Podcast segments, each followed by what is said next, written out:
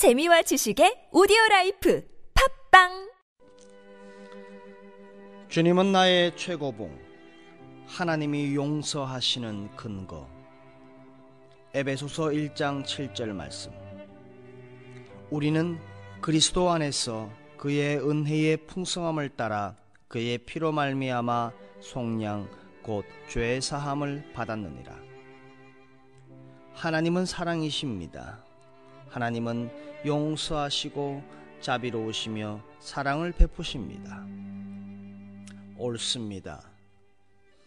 그러나 하나님의 사랑을 의미 없이 하나님의 사랑의 근거인 십자가의 사건 없이 하나님의 사랑이라는 표현만을 부추기는 가르침을 주의하십시오.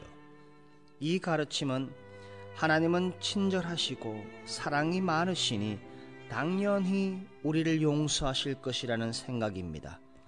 이러한 감상적인 생각은 성경 어디에서도 찾아볼 수 없습니다.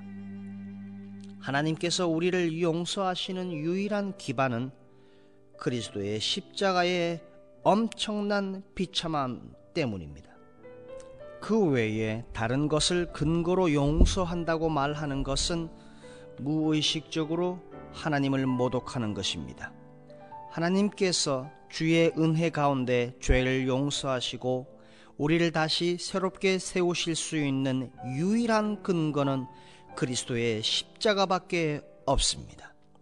다른 방법은 없습니다.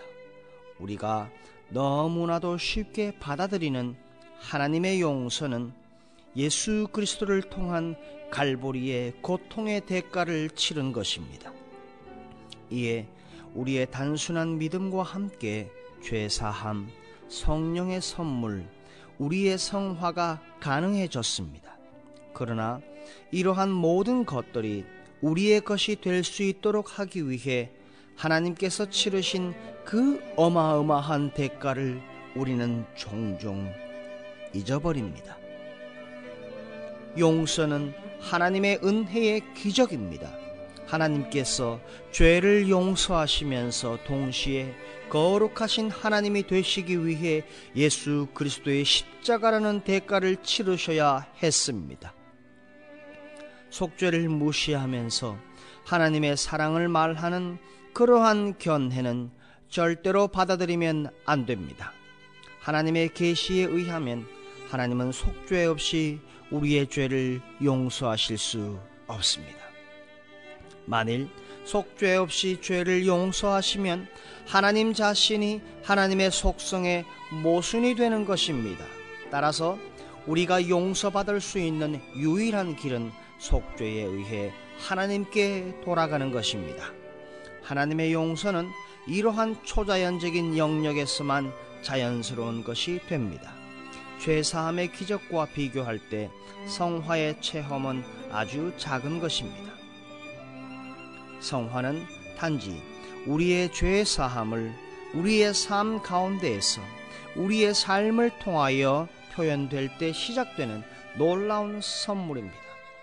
인간의 가장 깊은 곳에서 감사하는 마음이 일어나게 되는 것은 하나님께서 나의 죄를 용서해 주셨다는 사실 때문입니다. 바울은 결코 이 사실을 잊은 적이 없습니다.